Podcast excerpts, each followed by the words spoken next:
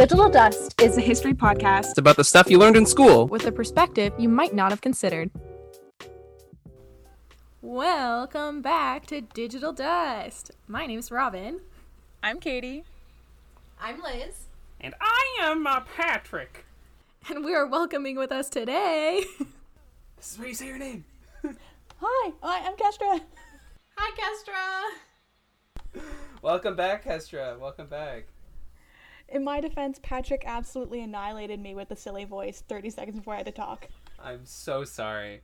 So last time you were here with us, you you, you took us through a whole swath of history, all the way back to ancient Greece, all the way up to the, the 20th century, the mid mid 20th century, 1950s, 60s, and uh, and now you're back again to close us out with uh, with what? What are we talking about today?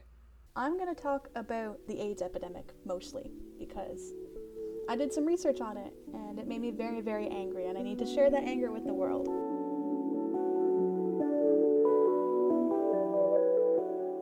Hey guys, just a heads up before we head into the episode, we're going to be getting into some pretty heavy topics this week, including institutional homophobia, AIDS, and discussions of terminal illness.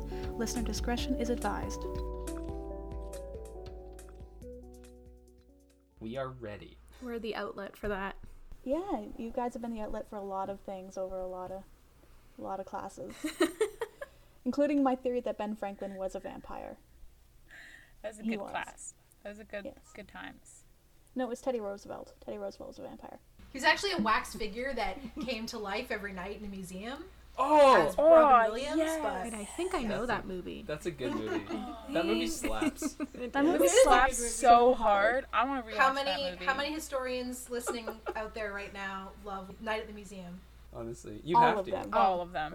yeah, it's a 300 requirement. people actually. driving just raised their hand to the sky and killed five people. Sorry, can you not drive with one hand?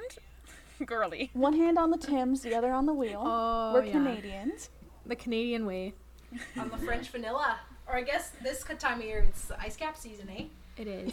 Oh yeah. The ice cap. It's about that time of year. You know. It's always ice coffee season for the homosexuals.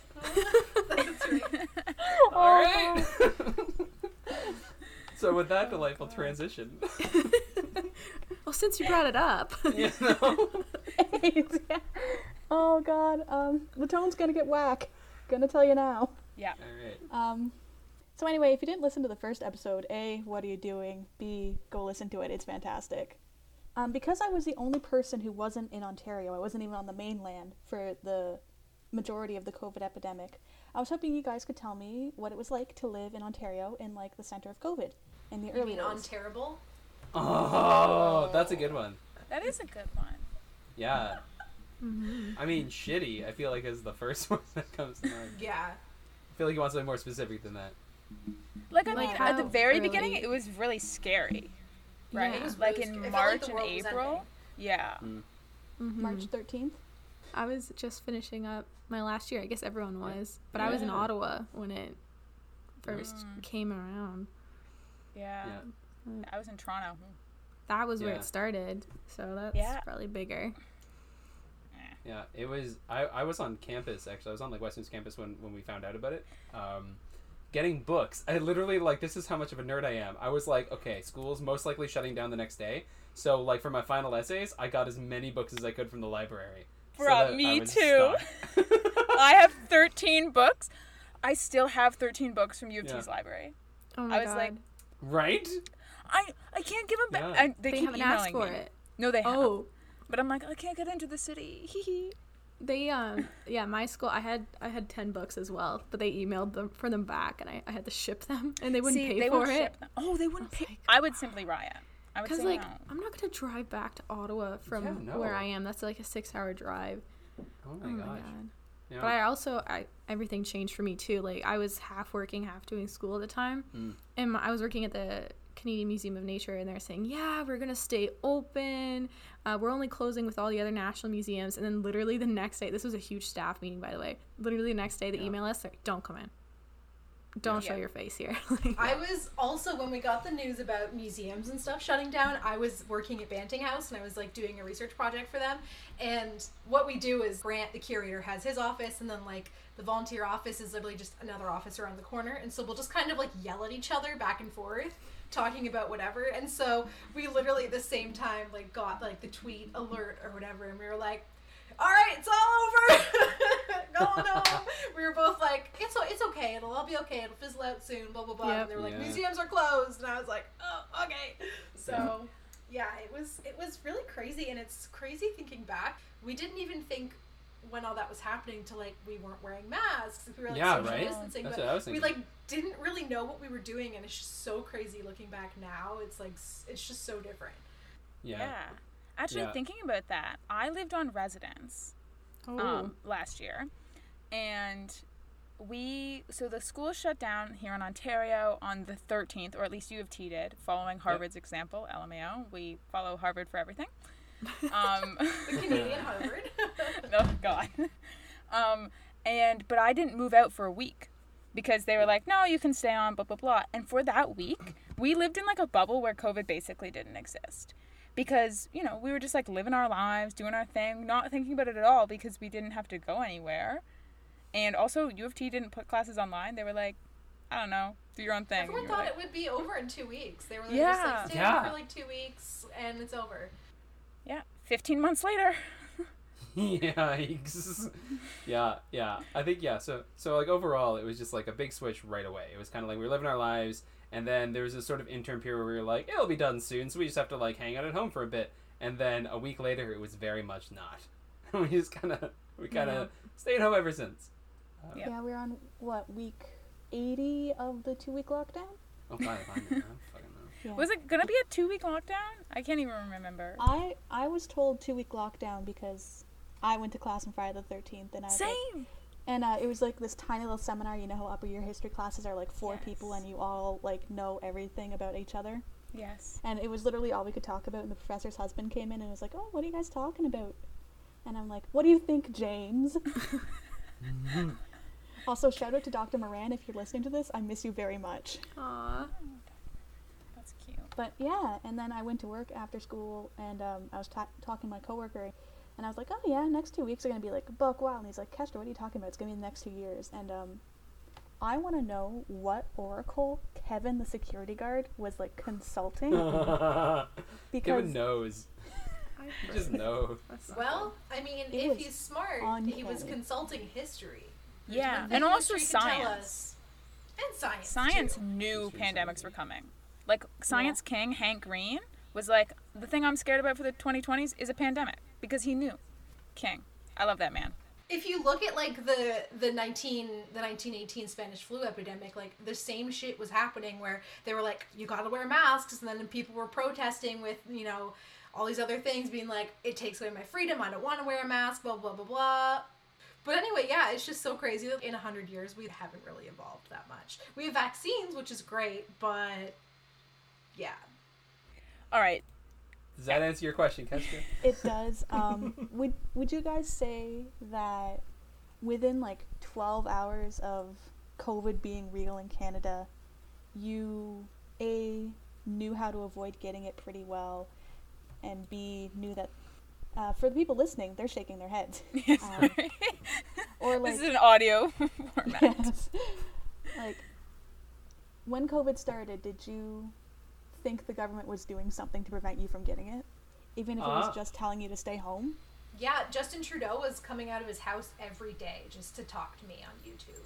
But to answer your question, Kestra, to keep us on track, no, Thank you. because I remember there was a whole debate about masks right at the beginning for a couple reasons. One, people didn't want to take masks away from medical staff who need them. Two, people Yeah. were concerned that if you were wearing a mask, you wouldn't be as cautious, and when you take it off, you'd get it in your mouth. And three, people couldn't figure out if it was airborne or droplet. And I've heard back to back, like for like months, back and forth, like, oh no, it's airborne. Oh no, it's droplet. Your dog could get it, or Yeah, you know, I remember Oh, being like, my dog, my dog's so old. It's changed. Like it, it was crazy how quickly the information changed back and forth, and even like at the time I was working around scientists too, and like every day we are hearing something different. Yeah. And, Mhm. couldn't believe it. Yeah. And uh, that sense of like frustration and fear of not knowing how you catch COVID, how to avoid catching it, that was very, very present, at least for me. Like, I'm, Mm-hmm. like, we didn't know what was going on. We were Mhm. told to stay home because that was the only safe place. And Yeah. then some people were essential, some people were not. But, but, within like six months of the pandemic starting in Canada, um, there was like mask mandates in Mhm. every major province.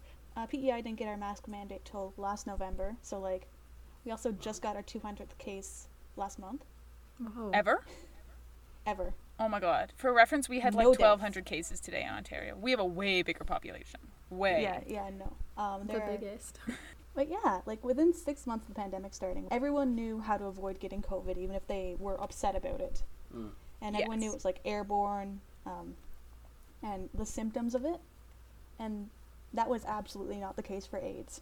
hmm Interesting. So I will say going into it, I, the one thing that I didn't even really think about, because like when the pandemic first started, I was like, I don't want to get it, but like if I get it, it's not that big of a deal. But then it started Yeah. with the serious long-term health consequences of like you can Yeah. have scarring in your lungs, and so I was thinking about that as you were talking. I was like, oh, that's really interesting because AIDS was kind of the same way. Like uh, I cannot relate my experience to what people with AIDS or anything else have probably experienced, but that I, I it is interesting with this specific pandemic. Like I don't really think we had that with like swine flu or anything like that, where you were like, this could damage my body forever, and like I that's why I need to be careful, um, because otherwise like I I could die or I could have actual serious long term health consequences. So Yeah. Yeah, and it was to draw parallels between the COVID epidemic, which we are all, I would say, intimately familiar with, and um, the AIDS epidemic of the 80s, which inhabits like this weird time space thing where it's so recent that everyone over the age of like 50 thinks you already know about it because it happened during their lifetime, but it happened before we were ever born. We have no firsthand experience with it, but it's so recent, it's not in history books yet. So, AIDS inhabits this weird time space thing where young people don't know about it because before we were born, but our parents all were like, yeah, this is the thing that happens. When we have kids, we're going to have to s- explain COVID to them because, like, it's going to ruin our lives and they'll have no idea why we're like this. I mean, I might be encroaching on your space, Kestra, so just tell me if I am. But that is one of the reasons that we don't hear about AIDS a lot is because there aren't as many survivors. Because by and large, everyone died. And so there's no one to carry those stories. A whole generation of mainly gay men died. You know how after World War One it was like the lost generation because people came out of it and they had seen their friends die, they were horrifically wounded, and they like came back to the real world and they're like, "I've been surrounded by death for the last four years." That was AIDS, but like, no one acknowledged it was a war for far too long.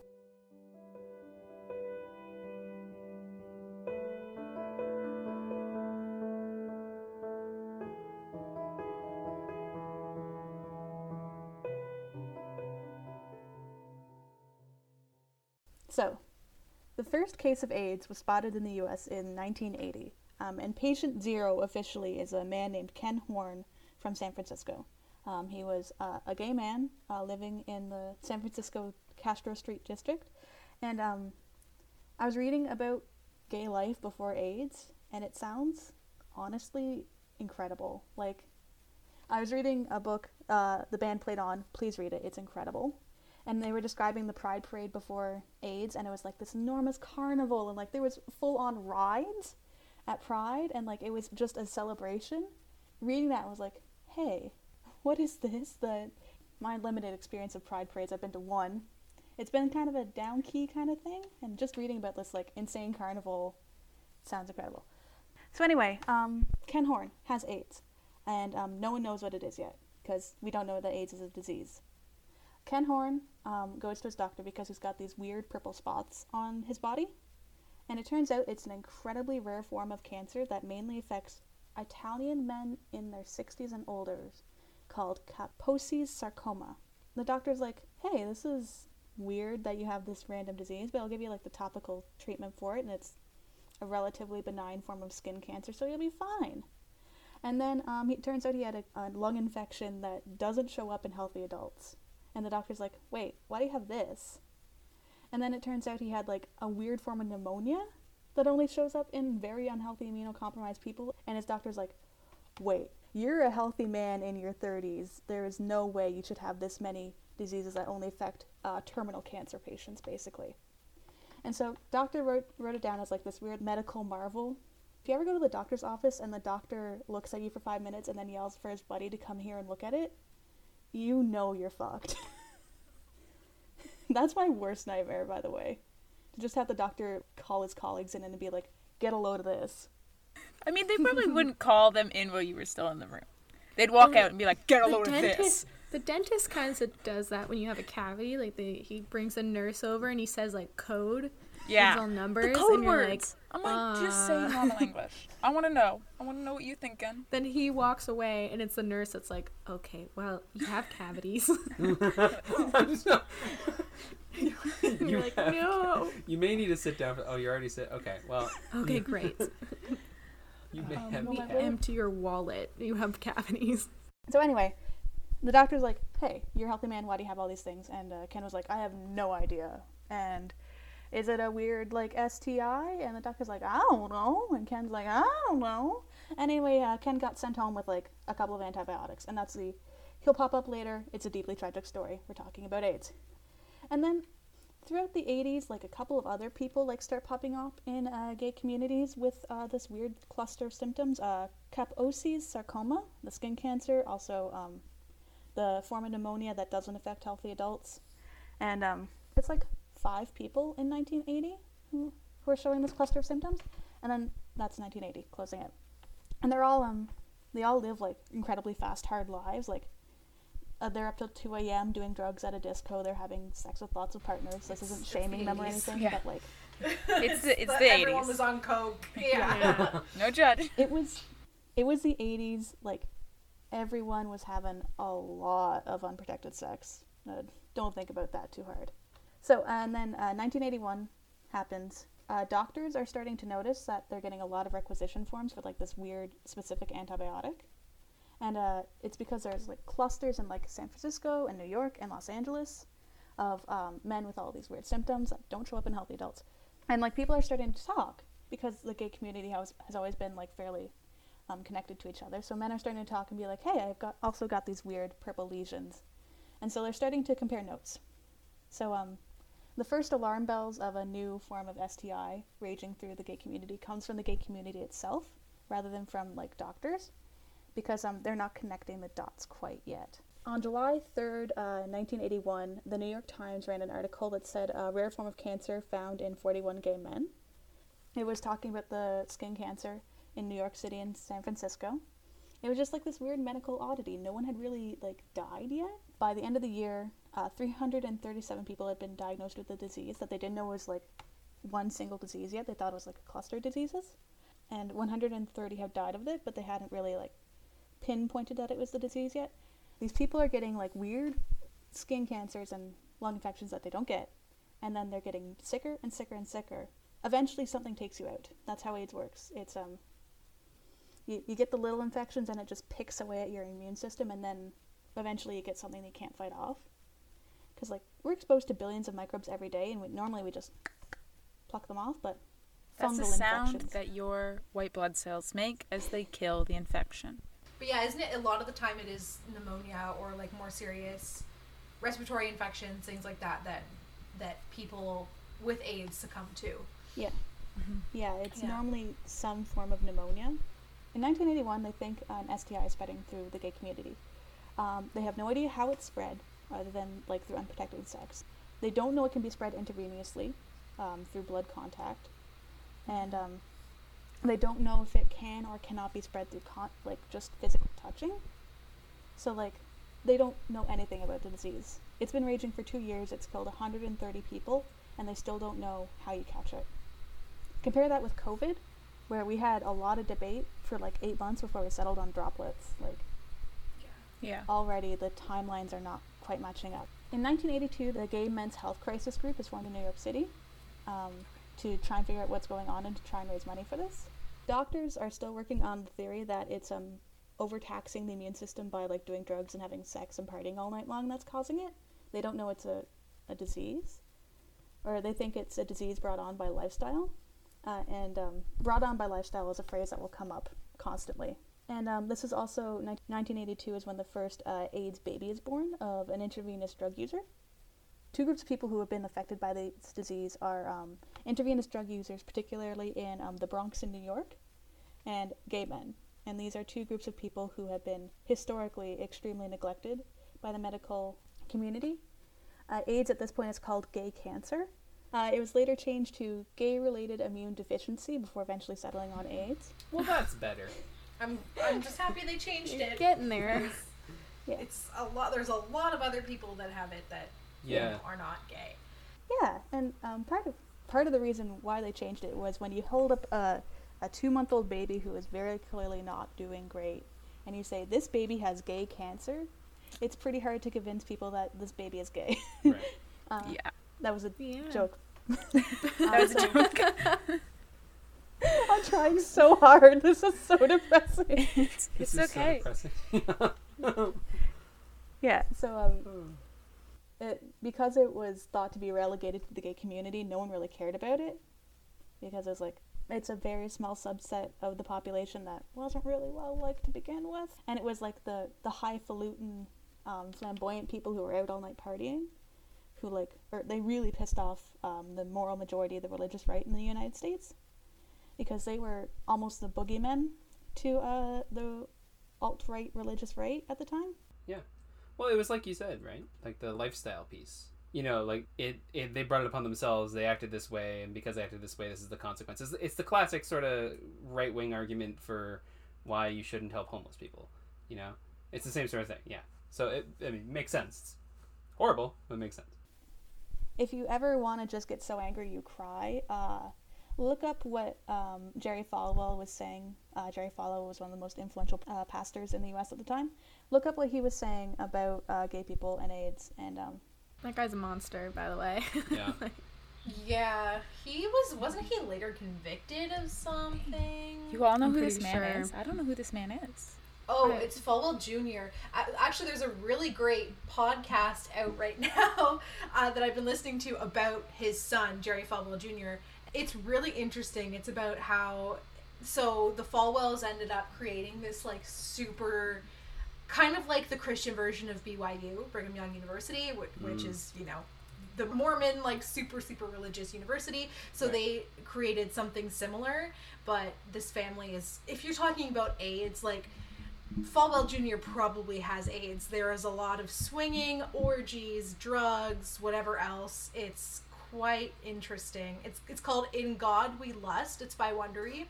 Um, check it out if you're into Fantastic you know, name. if, Yeah, if, wow. this, if the things that his father is saying piss you the fuck off, then just listen to that and laugh at him. yeah, Oh, there's yeah, also boy. another podcast uh, called. I know we're, we're just recommending a bunch of podcasts now, other than our own. Yeah. But um, behind the bastards, they covered him.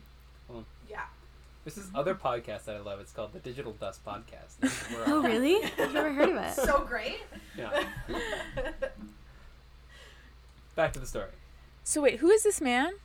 Sorry, I'm kind of confused. He's a pastor. Classic televangelist. Oh, pastor. televangelist. Yeah. like Okay. the OG um, person who was so horrific that you watch him because you're hating him. Like, Mm. Yeah, If you but some ever- people weren't. That's the Yeah. issue. yeah, um, for all the other young gay kids out there, if you ever watched like the 700 Club on YouTube because you're like, oh, I want to hate watch it and see what they're saying about us, um, he's the person who created that new genre of hate crime almost in the world.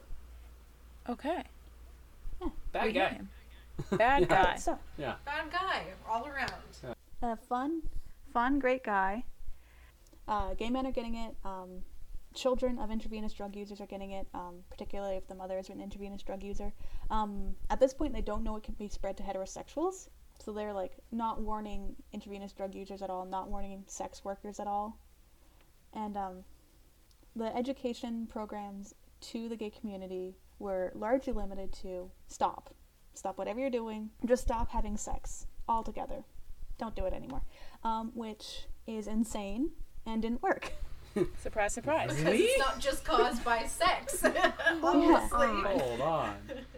And the reason it didn't work out is like how abstinence only sex education doesn't work out. Yeah. Like, Yeah. if you just pe- tell people no, don't do it, or you're you're gonna get sick and die. Um, they don't know, have any strategies to have safe sex. Yeah. Like, if you if you just like ban the mention of like anatomy in school, kids aren't gonna know what they're gonna do. Abstinence only sex education doesn't work. and abstinence only uh, AIDS prevention also didn't work, but also it didn't work for another reason, and that's because we had approximately 2,000 years of straight people and straight establishments telling gay people that they absolutely should not have sex or they'll die and go to hell. And so when they got told this rhetoric again after about 30 years of a hard fought fight for basic rights and the basic right to exist and not be legally punished for having sex, um, a lot of gay men's knee jerk reaction was to say, no, fuck you. Right. This is just another straight ploy to get us to stop existing. What are you talking about? We're not going to stop having sex. Was there anything like in the medical community or in the community in general that was like use condoms? Like I, I know like it's the 80s we obviously have condoms, but like I, maybe they didn't make that connection yet. They were urging people to have safe sex, but there wasn't enough money for public education. Until like 1987, the budget for AIDS um, research was i- measured in the millions, which um, sounds pretty cool now until you consider like what the defense budget was for the United States. Yeah, I mean we're also we're talking about like Reagan era U.S. politics, right? So like this is they're not going to really care enough to to put a lot of detail and, and effort into fighting into fighting AIDS at that point. President Ronald Reagan's whole thing was to cut big government spending and um, try and have um, smaller local groups uh, pick up the slack that was dropped by um, slashing government spending. Um, so um, the gay community actually did this. they actually like picked up the slack. They started um, doing volunteer hospice care. They started like doing volunteer efforts to educate people.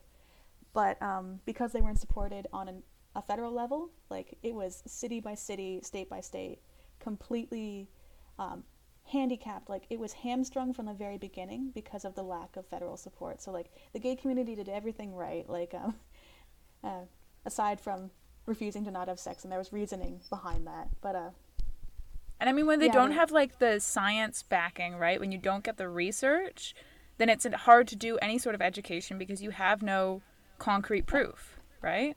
at this point, uh, most of the people who were showing symptoms uh, weren't dead yet. Right. Um, so uh, like, like another the- reason for it not to be that big of a deal. Yeah. Um, they didn't know it could kill people 100% of the time. Later, doctors would find out AIDS had an incubation period of, of about five years. Wow, that's So, insane. Five years of being that sick and fighting off all those things, and then eventually dying. Oh no, that's not five years of being sick. That's five years of shedding the virus while, appear- while appearing to be perfectly healthy. Oh yeah. Okay. That's insane. You're asymptomatic Yeah. Right. for five years. Okay. Wow. So And It's um, just too late. Yeah, like you think about the incubation period for COVID is 14 days, and we already have a problem with that. Like, imagine if it's five years. Five years where you don't know you're sick, you don't know you have it. So uh, when the first couple hundred cases started popping up, doctors were like, hey, um, this could be a giant problem, and no one was listening to them until it started to be hundreds of thousands of people because that five year waiting period was coming up for more and more people as it went along. So these are just the front runners in this insane race to the death. In 1983, um, the CDC recommended that gay people, uh, high risk groups, do not donate blood products because hemophiliacs are starting to get sick. Uh, hemophiliacs are people have a disease, and um, if you have the disease, your clotting agents don't work, so you can bleed to death from any number of cuts. It's a very serious disease. But in the 70s, they um, synthesized a factor 8 that would stop the clotting, and it was made from blood products. So um, hemophiliacs would take this product from blood products and um, inject it, and they'd be able to live normal, healthy lives. But, but, no one was screening for AIDS, and um, Yeah, there was like no, you couldn't test for it. there was no test that existed. Yeah. And they didn't even know it could be spread through blood. Like oh um, my god. one of the first like clinics where they tried to like do blood swabs to figure out if all these people were sick of the same disease, like doctors weren't even wearing gloves to take blood from AIDS patients. And like run that through your mind a, a couple times. AIDS or no AIDS, you should be wearing gl- like you could get a lot of Yeah. different things. oh my lord. They were also at high risk for hepatitis B, and like, Oh Yeah. my god. For sure. yeah, yeah. Katie made a face, an extremely good face, when I said that they weren't screening out blood donors, and um, that's because the U.S. is absolutely buck wild. Um, you can sell your blood in the United States. For all our international listeners, you can sell your blood for fifty bucks a pop. You can't do that in Canada Well, shit. or like anywhere else with nationalized healthcare. Yes. You do that with your sperm and stuff too, right? I don't know if you um, can do that in Canada, but No, I tried to look up selling my eggs in undergrad, and um, you can't do it in Canada. It's illegal Wow. to sell them. You have to donate them. Black market shit. Yeah, actually though. That's capitalism for you. It works when you don't want it to, and it doesn't work when you do want it to. A lot of people were getting AIDS from U.S. blood products because because you can sell it. It's a huge industry in the U.S. So like most of the world gets blood products from the United States or did at the time. Oh my So, um, gosh. another reason why you can't go around calling it gay cancer if your grandma has it. like, Grandma has gay cancer. Uh oh. now it's a problem. All she did was buy blood. I don't understand. the whole situation's messed up. Oh, my And if you want to get real angry, here's the first fun part: the blood banking like industry for years prevented any efforts to like prove that you could catch AIDS from blood products because they didn't want that new level of regulation on their, their products. Oh my god. So um, Right, great. Because they have the entire world at their fingertips buying your products. So. Yes. Yeah. Yeah. So, for literal years, the spread of AIDS was not only not hindered, but actively helped by the United States blood banking industry as they shipped infected blood to the rest of the world. And um, they got away with it for a couple of years until a woman caught gay cancer. Uh, a grandmother Oh God. caught gay cancer. no. Grandma got gay cancer. Grandma got gay cancer. Oh no. A grandmother from San Francisco named Frances. Uh, she had a hip replacement and got three units of blood. Two of them were infected with AIDS. Oh my And god. she Whoa. Whoa. Those wait, numbers are does that- real bad I was too. going to say, what does that mean for the stats of like the blood they were selling? yeah. Yeah, two thirds, like Yeah, sixty-six percent. um, Well, they had collected it locally from a very high risk group, so like Of course. Yeah. Well, that the chances were way higher. But the blood banks were like, you have a one in a million shot. This woman got two one in a million shots, like. So, but um, again, if you have all these people who are extremely underprivileged or facing poverty Yeah. or whatever else, and you can make fifty bucks That's the for thing. selling something that you can give away for free, then why Yeah. wouldn't you do it? Again, we're putting these people in that situation to begin with. Yeah. Mhm. It's such a different environment here too, because like in Canada, you just get a sticker. They're like, You Thank get Oreos. For... Oh, that's true. You get an Oreo, and they they But yeah, tell you you, they're like, 50 you saved three lives today, and like, then they they go away with their needle. But like, yeah, when you put a price tag on it, Yeah. it completely changes Yeah. everything that happens within the system. completely Greed changes takes the over. Oh, and, like, It's not the people who are donating the blood's fault. Like, either they were getting much needed money or were doing a very good thing. and they didn't blood. know. They didn't Yeah, know. no Yeah. way of knowing. Like, the research to prove this was actively blocked. Yeah. Yeah. Yeah. And who who would give their blood being like, "Oh, I know this is what's going to happen to grandma." Like, no. They're not No. they're not purposely donating their blood because of this. Like, No. And No, uh, the grandmother's daughter uh, watched her mother die in the hospital Ugh. in um, horrific pain fro- through uh, several opportunistic infections. She never left the hospital again after her hip surgery. oh And, my um, gosh. The daughter was a young woman and uh, closely connected to the gay community, and she's like, okay, my mother has AIDS. How did my heterosexual 60 year old monogamous mother get AIDS? And it was her fighting to like find out what had killed her mother that finally like brought down the blood industry iron curtain and like sh- exposed it. That and, would like, be a good movie. Oh, it Like would it's a tragedy. actually. I don't want to. I don't want to take away from the tragedy of this moment and the story that we're talking Yeah. about. But like, I, even as even as a podcast like i'm like Yeah. i had no idea this history was here and that it's it's so infuriating infuri- infuriating Just like the But- word. just like the just like the word is infuriating but interesting at the same time and it's no i feel like no one knows about it yeah yeah, right. I had Yeah. no idea about this. Two points of information. One, what year did Grandma Frances die? two, what year did um, AIDS become the term that we used? If you don't know these, it's Um, fine. Yes. I have the Wikipedia pulled up because I took a lot of notes, but that's not quite enough. Heck yeah. Um, AIDS became the term in, um, I believe it was 1982. Oh, okay. Um, it replaced um, the term gay related immune disorder. Okay. And uh, grandma died in, uh, she got infected in 1984, died in 1985. Okay. Thank you. Just wanted to Uh, plot myself her where name we was- are. Mm-hmm. Uh, her name was Frances Bordet, I believe. Her case is bananas famous. If you look at it, you'll find like a lot of her daughter testifying before Congress, being like, "My mother died and she didn't have to." Like, Yeah. yeah. Right. And a lot of the story of AIDS is people being like, "My loved one died when they didn't have to." hmm right? So anyway, uh, things are popping off. The gay community is well aware that something is killing them. Ronald Reagan, the president of the United States, will not say the word AIDS until 1987. Sorry. Seven Yeah. years after the first case was reported, and um, six years after the death count reached triple digits. It's still the Uni- United States government's number one health priority. Um, there's very heavy air quotes around that because um, they say that over and over and over again in memos, but they do not do anything. They don't even fund the research. Um, Right. One lab uh, had to fight for like two years to get fifteen hundred dollars to get proper safety equipment. Fifteen hundred dollars. Fifteen hundred. That's like that's pennies to a government. If you Yeah. if you guys i- didn't know yes, that, that's it is. literal That's- pennies. pennies to a reasonably funded hospital. Like especially in the U.S. Like a Yeah. private a hospital, a private university, even a public university. Mm-hmm. AIDS at this point is also popping off in Canada.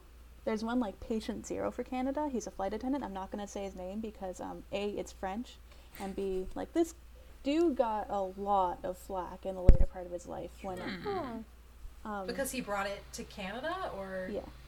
Um, so he was uh, a high flying jet setting person. He um, he spent a lot of time in New York and San Francisco, and he lived a hard, hard, fast life. Like he did a lot of drugs. He had a lot of sex. Uh, homie was hot though, so like Homie was understandable. just working his assets. yes. And um, he um, he knew he was sick. Um, he had like the purple lesions, the Kaposi sarcoma. Hmm. I've said it differently every time, and one of these days I'll get it right. But uh, he knew he was sick, and the doctors were like, uh, "You got to stop having sex, my dude. Like you're spreading it to people." And he's like, "Absolutely refused to." He Oh. spread AIDS to like literally hundreds of people because a he he thought like no one, not everyone dies from this, and b it was he was going through a lot. Yeah, it was Sure. just So anyway. misunderstood. Yeah. He- not a great dude morally, but I'm still not gonna um, put him on blast. Twenty years after he died of AIDS in a hospital in Quebec. Hmm. Um, Can I can I ask a question kind of while we're on the topic of like geography? Yeah. I'm just wondering so patient zero in the states is 1980. Mhm. Ha- was there was the states one of like the earlier places to get it or because I know obviously it, it currently is still very much an issue in places like the African continent. Do we know like where it like started or where it came from? Or at least came to the states from Uh, from that original guy? Yes. We're researchers are pretty confident it started in sub-Saharan Africa, Mm. and um, it used to be a French colony, and that's important because that's the Haiti connection. Oh, yeah. Because uh, a lot of people know today that Haiti was one of the countries hit hardest by AIDS. Like, it got into the general population and like absolutely devastated the entire country. Um, for a while, the list of high risk groups was gay men, intravenous drug, drug users, and Haitians, like Okay. third on that list. Uh, that sh- that would not fly today No, by a long shot. No. You are all a high risk group. a Deal with it. country. Yes.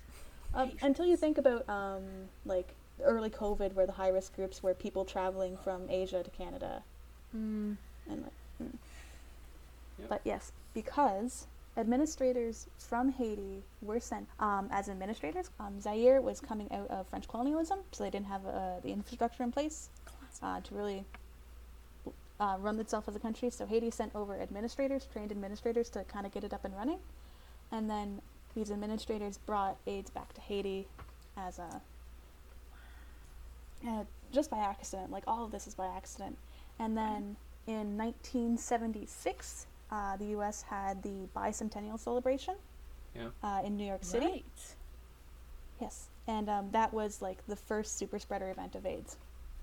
Wow. Yeah. Oh my god, that's wild. Wait, follow up question.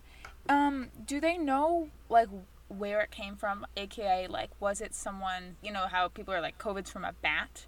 Do we know Mhm. if it's like from a specific animal, or did, like that's what we know? It's coming from sub-Saharan Africa. I believe the apocryphal story I heard was it's it can be found in simian blood. The prevailing theory that I heard like five years ago was um, someone cut their arm and then uh, chimpanzee blood was uh, introduced to the cut, and that was like It's uh, bushmeat, I, is what I heard. It was yeah, it was like one of the number one ways that that was introduced to humans was was bushmeat. Yeah. Okay, so Like- chimpanzees. Okay. yeah. Okay.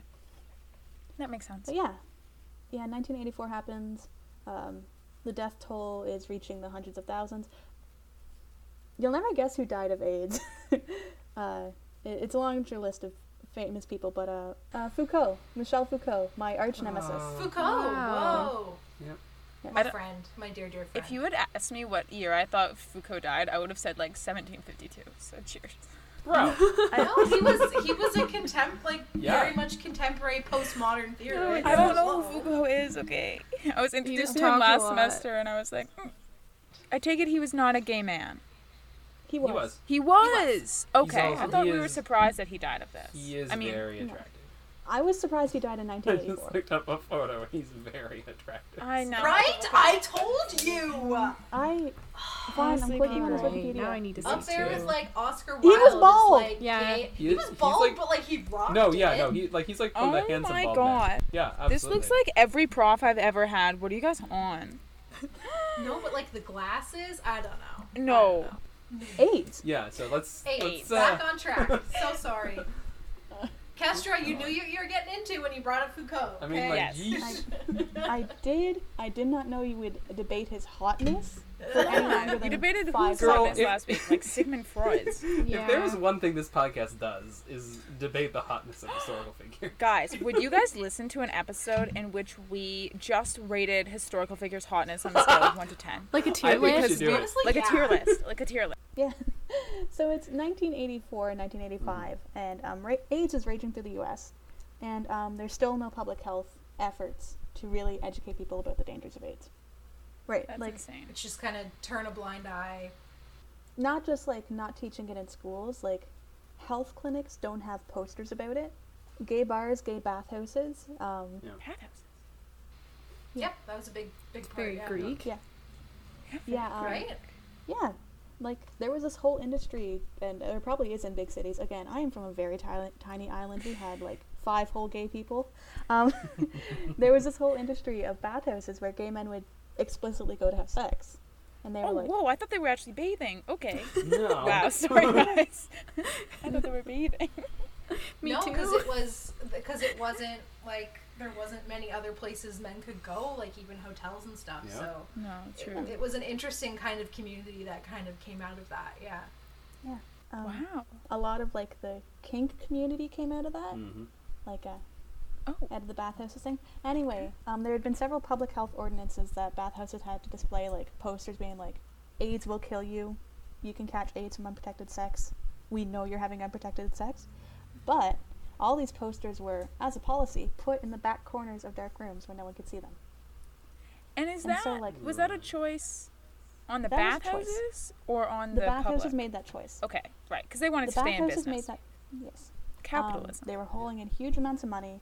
Yeah. Like, you're not going to close down a bar Yeah. during, a, during a pandemic unless you're forced to. You're not going to close down Yeah. a bathhouse during Yeah. a STI It pandemic. is really interesting how much capitalism and like economic history plays into this whole story. Like, yeah. oh yeah, Yeah. This is this is what's going to radicalize a whole generation. This podcast. yes. I hope so. Again, we have nothing to lose but our chains. Um, Oh wow. Break the chain. You did that say on that in the last podcast. Digital dust. You have nothing to lose but your chain. Let's do. But yeah. I'm just going to say it in every episode I'm in. I'm just going to say it. Anyway, um, So a lot of gay men assumed that because there wasn't efforts to close the bathhouses um, made by the public government, that they were safe. Like that basic level of trust in the government. Right. We trust in Ontario currently that um, when the uh, provincial government says, "Hey, you can go back to like bars and stuff," we're going to be cautious, Sure. but we're going to assume that it's safe enough to do so. Mm-hmm. Like that's just how it be. So because there was no closure of the bathhouses, people were still going in droves because they assumed it was safe, and it was not safe. Right. It was very much not safe. Hundreds of thousands of people were getting infected via the bathhouses. Think about how quickly the bars and stuff shut down in Canada Mhm. once we realized what a public danger it was. And then that, compare that to five years in, still not closing the main venue of unprotected sex.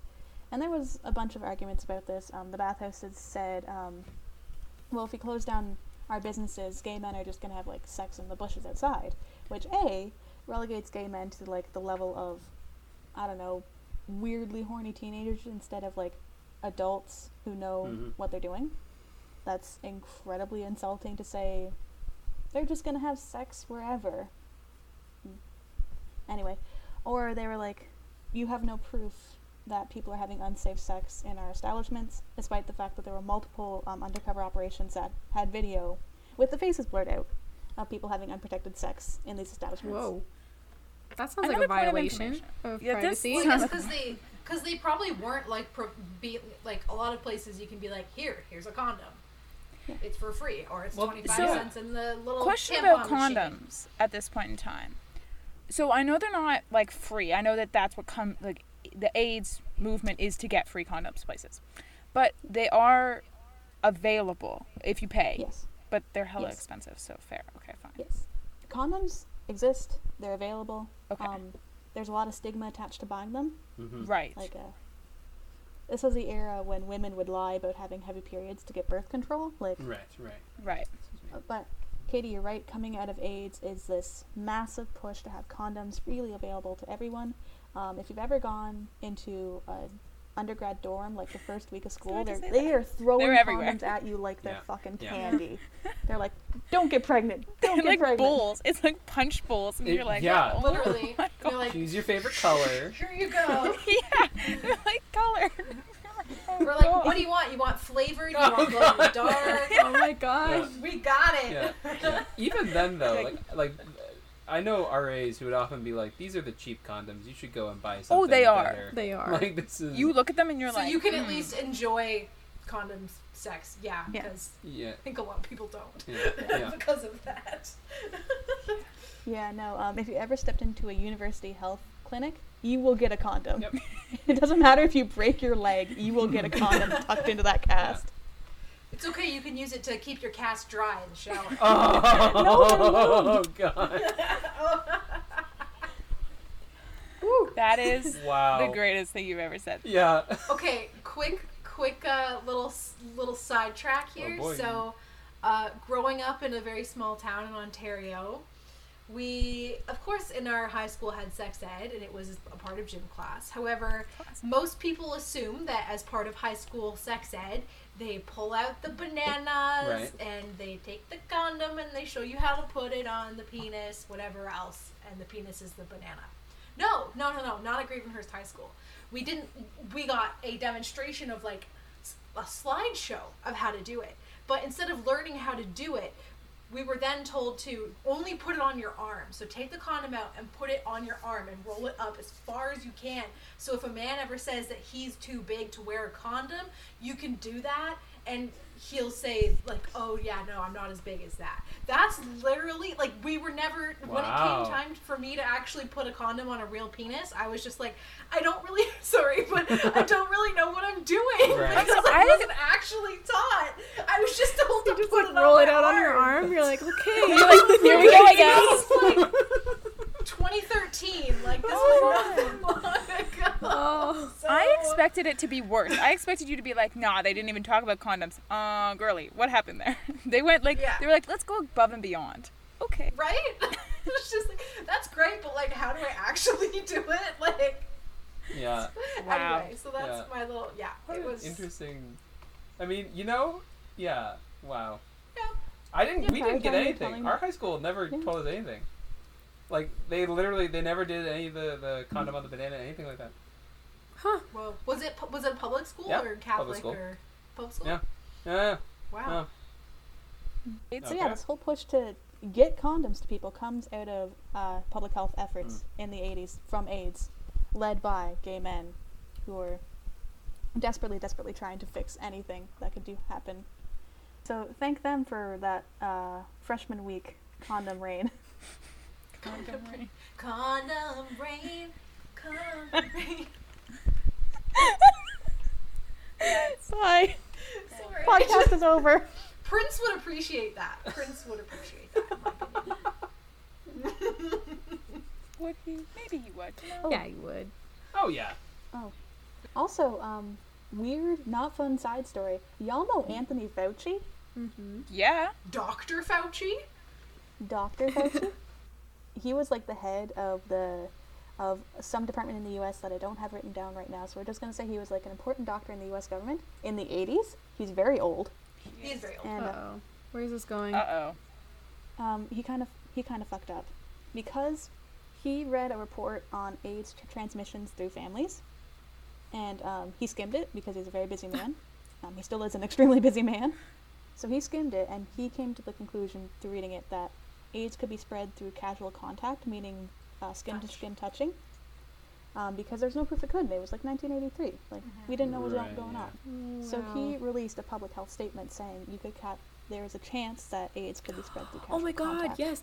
Sorry, I'm I don't want to cut you off, but I do remember that Princess Diana, like she shook Yeah. someone's hand that had AIDS and that was a really big AIDS. deal. Right. Right. Yeah. So he, Dr. Fauci doesn't like start this rumor, but he gives it a lot of weight in the medical Yeah. community. A lot of credibility. And yeah. like- God. He was acting on the science at the time, but he's not entirely blameless in what happens to AIDS people after this. And what happens to AIDS patients is a lot of stigma. Sure.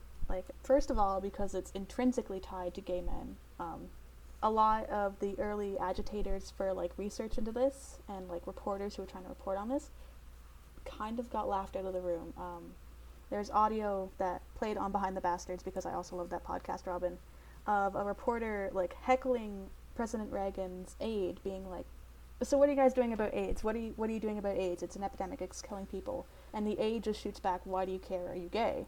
And everyone in the room laughs at him. And like, Right. uh, you can find this audio. It's very, very infuriating, and um, that's kind of typical response. Like everyone who treated uh, AIDS patients, um, who like helped them in hospice care, was assumed to be connected to the gay community somehow, and that's a huge amount of stigma in 1980s uh, United States. A kid with hemophilia got AIDS in 1984, and uh, the school district found out, and he was summarily expelled because um, parents were afraid of their children catching Oh AIDS. God. From And this there's no child. online school back then, guys. Like this is a Yeah. big deal to be kicked out. Also, that's on your record even. So, like, Yeah. how do you then get to another school if it just says you've been expelled? Like, Yeah. Yeah.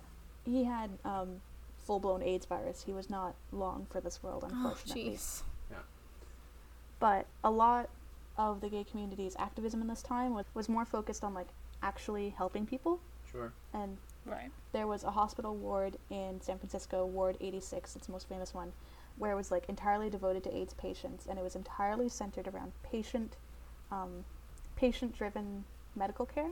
So like there was no visiting hours; you could just go in whenever you wanted, because visiting hours are kind of mostly designed to help the hospital run efficiently. They're designed so that the nurses can spread their time more evenly. Mm. Mhm. So um, this ward had no set visiting hours; you could go in whenever you want.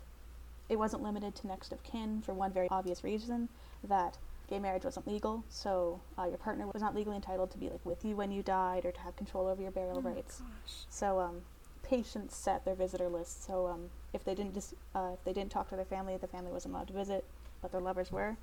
And the staff wasn't almost entirely gay men and lesbians who just mainly just held people's hands as they died. And um, it was this beautiful little chunk of the world where hospice care was entirely designed towards making your last days as good as possible. Yeah.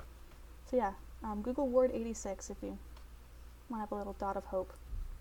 And there's also stuff like um, gay housing rights because if your landlord found out you were infected with AIDS, there was no legal repercussions to them evicting you and putting you out on the streets. Some hospitals were afraid of treating the AIDS patients because if you got known as an AIDS hospital, wealthy patients might not come to you, the best interns might not apply to work there. Like it was a huge stigma. There was Yeah. so much stigma surrounding AIDS and getting AIDS because of that intrinsic connection to gay people. And it was only after the infection was proven to spread to heterosexuals through sex that the government started like sitting up and listening because it spread to the general population of which somehow gay people were not a part of. Somehow gay people and intravenous drug users are special segregated parts of the population that have no contact with the rest of them. This is all just reminding me of uh, something that uh, Kestra. We've talked about this in, in Laurel's class uh, in, in the course that we took. Uh, but uh, probably my favorite theorist out there, and I've only learned about him recently, but he's really really cool. It's, it, it's surprising how much he comes up. But this idea of necropolitics, I think I've mentioned it on here before. Yes, I still don't understand what it is, so Okay, so it. necropolitics is like the philosophy and politics of choosing who lives and who dies. Essentially, that, that is like the, the basis of it. It's it's uh, a government institution's ability to dictate what sector of the population uh, lives and, and, and which dies.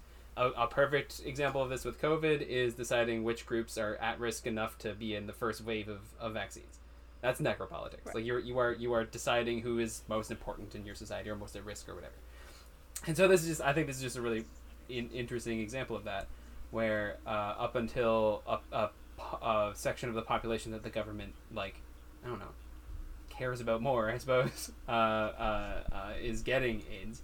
Uh, up until that moment, they don't care that much because uh, the, the people who, who are getting this virus um, are uh, stigmatized. Uh, but yeah, Yeah. so so you know, so like uh, they start caring when other people are getting it, and then that's when when uh, uh, they start doing stuff about it. Because in all of your stories, Kestra, the thing that I keep thinking in, in my mind is like, okay, you keep saying this is happening, or like governments keep saying this is happening, uh, keep saying it's out there, but they're not doing anything about it. Like in all these stories, it's just like, all right, we're, we're, we're making people aware, but we're not gonna actually act on this to make them better. We're not gonna test. We're not gonna find a cure. We're not gonna find anything to, to help prevent it. All that sort of stuff isn't happening because it's it's not happening to a, a, a part of the population uh, that the government sees as, as a priority.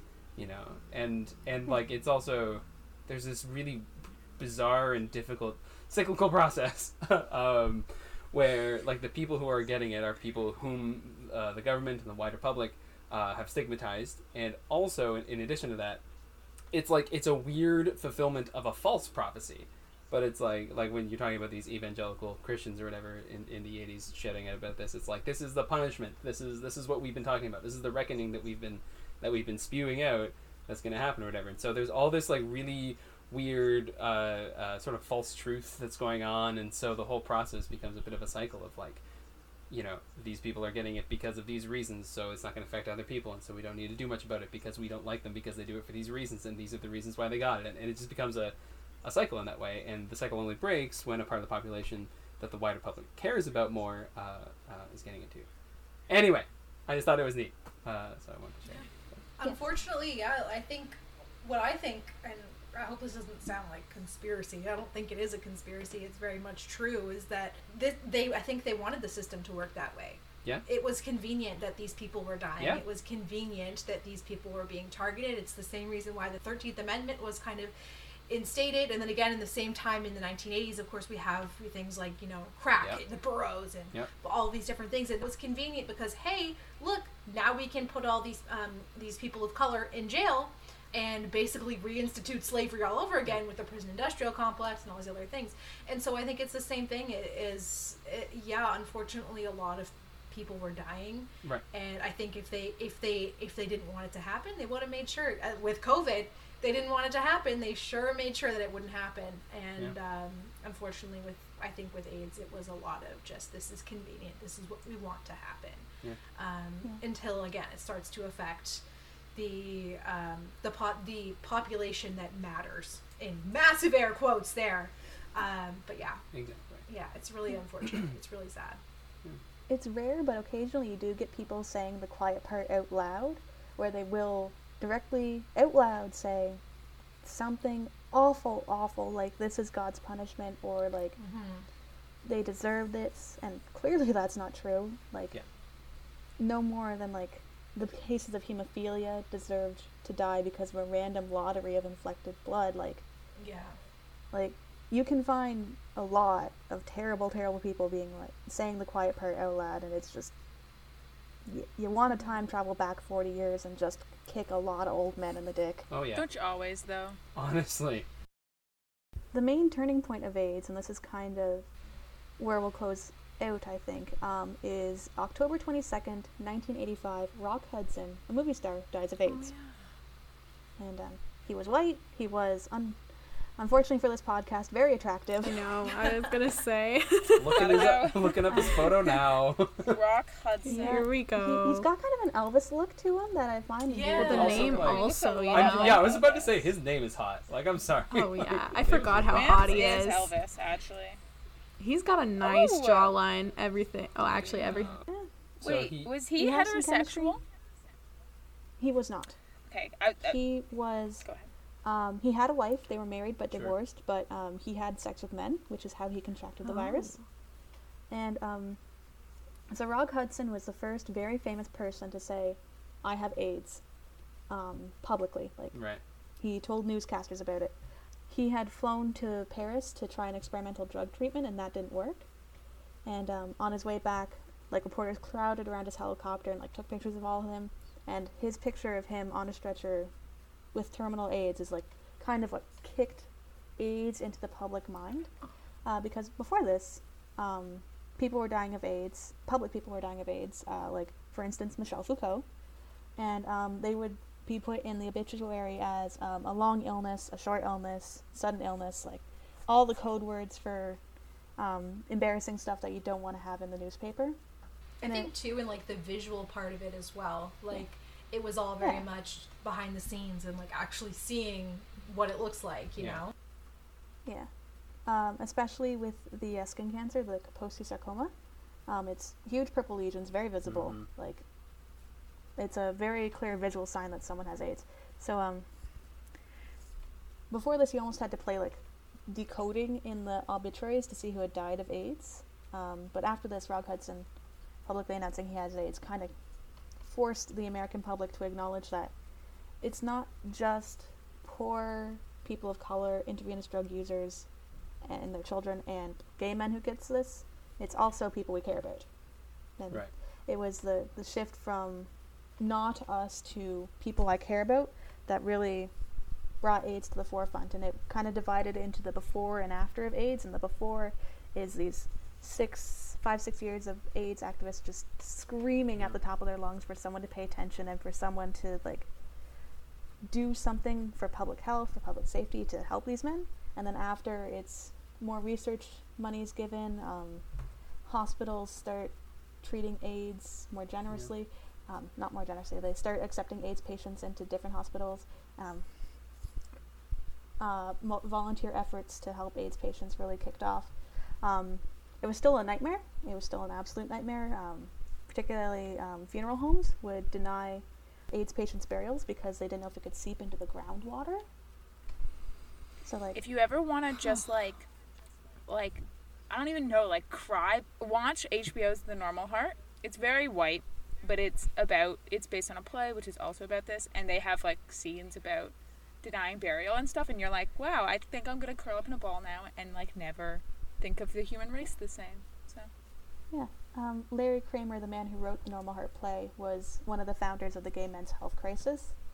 And he was one of the first people to scream the loudest and the longest Mhm. for someone to listen. And and so that's kind of the story of the beginning of the AIDS epidemic as compared to COVID. How y'all Wow. feeling emotionally? Sad. Yeah. But I also I feel a little bit hopeful because I do know a little bit of um, AIDS isn't cured. It's not. However, there are treatments, there are drugs where people with AIDS can live very long and healthful lives. However, I also know that there are many other places around the globe where this is not the case because there is not proper access to um, contraception and ways to protect yourself and testing and infrastructure and all these other things. However, I guess from like an American slash like global north perspective, it did get better. for the most part, Yeah. from what I know. Yeah. Yeah, it's no longer a death sentence to get in. It's no longer a death in, sentence. yeah, the global north. Yes. Um, It's no longer you're gonna die in five years in horrible pain too. Yeah. Like that's the thing about AIDS is it's not a good death at all. right. And watching your lover die of it Yeah. really like broke an entire generation of gay people. And we're coming out the other side of that, but it it's hard to exaggerate the loss this was for queer history. Yep. Yeah. a, an entire generation of people who had fought for gay rights, who had like marched on Stonewall, were dead. Yeah. And not only that, they were ignored by the people they had fought for years. Yeah, and I was thinking about this as we were talking, because you think about how like um, AIDS knowledge, as we were talking about at the beginning, is so low, even within like modern queer communities, and I think part of that is because not only were there like not many survivors, obviously there were survivors of the AIDS epidemic. I'm pretty sure, and correct me if I'm wrong, scientists or one of you, but you can carry the disease and not be affected by the disease. Yes or no? Because that's what Yes. the normal heart man. I'm pretty sure he could he carried it. I could be wrong about that. Yeah. Anyway, people survived.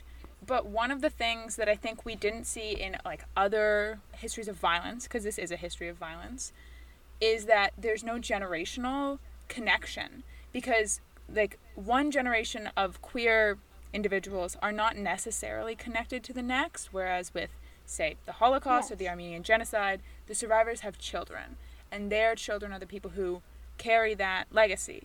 But because and not to say that queer people can't have children they can definitely have children but we don't have the same connection right? Your children aren't necessarily queer. It's not the same like blood feeling of being like, you know, my ancestors fought for this, blah, blah, blah. And just that kind of like disconnect that we see is in part because of not only the lack of survivors, but that, that break that you can see in any sort of non lineage based community. If that makes Right. sense. Yeah, the, the queer history is kind of a history by choice, or a community by choice. Mhm. And like, Yeah, it's chosen family. Yeah. and um, a lot of young queer people kind of don't like to look at it because it's very, very depressing. Yeah. And I know it's depressing. I know it's awful, but it's part of history. Mhm. And if you're ever thinking, "Damn, I should learn about the AIDS epidemic," this is your, this is your wake up call. There's a lot of fantastic stuff out there about it. And then you too can be an angry radical. Nothing to lose but our chains. Nothing to lose but our chains.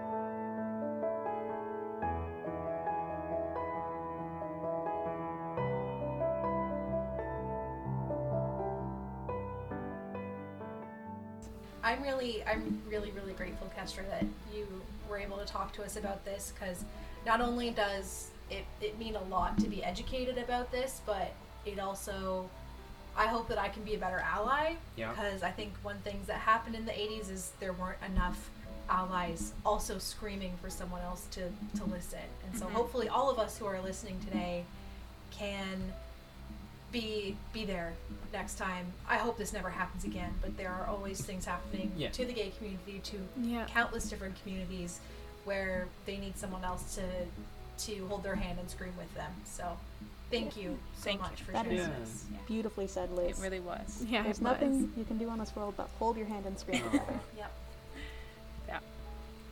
All right. I think that was a good place to end. I I do agree. Yeah. Thank you, Kestra. So thank you so much, Thank Kestra. Thank you. This was amazing A for this and for the last episode. I know. Yeah. Wow, coming in with a bang. And maybe maybe we'll have Kestra back for uh, rating hot historical figures. We'll see. oh you know. yes, Oh, or yeah. about syphilis. Medical Kestra's history. other passion. Or syphilis. Yeah. Yeah, Another sexually syphilis. transmitted disease. yeah. History of sexually transmitted diseases is so cool, and no one else likes it but me. I am the only human being on Earth to love syphilis. All right. Well, on that lovely note about syphilis, uh, we will see you on the flippity flop. Woo! See you on the flippity flop. Definitely very Digital Dust is recorded on the traditional lands of the Anishinaabe, Haudenosaunee, Lenape, and Attawandaron peoples, on lands connected with the London Township and Sombra Treaties of 1796 and the dish with one spoon covenant wampum. This land continues to be home to First Nations peoples, Metis peoples, and Inuit peoples whom we recognize as the contemporary stewards of the land and the waters we are on today. Digital Dust is hosted and produced by Elizabeth Edwards, Katie Gaskin, Patrick Kingan, and Robin Marshall. Sound design by Elizabeth Edwards, audio transcription by Katie Gaskin. Our theme music is by Mateus Miller.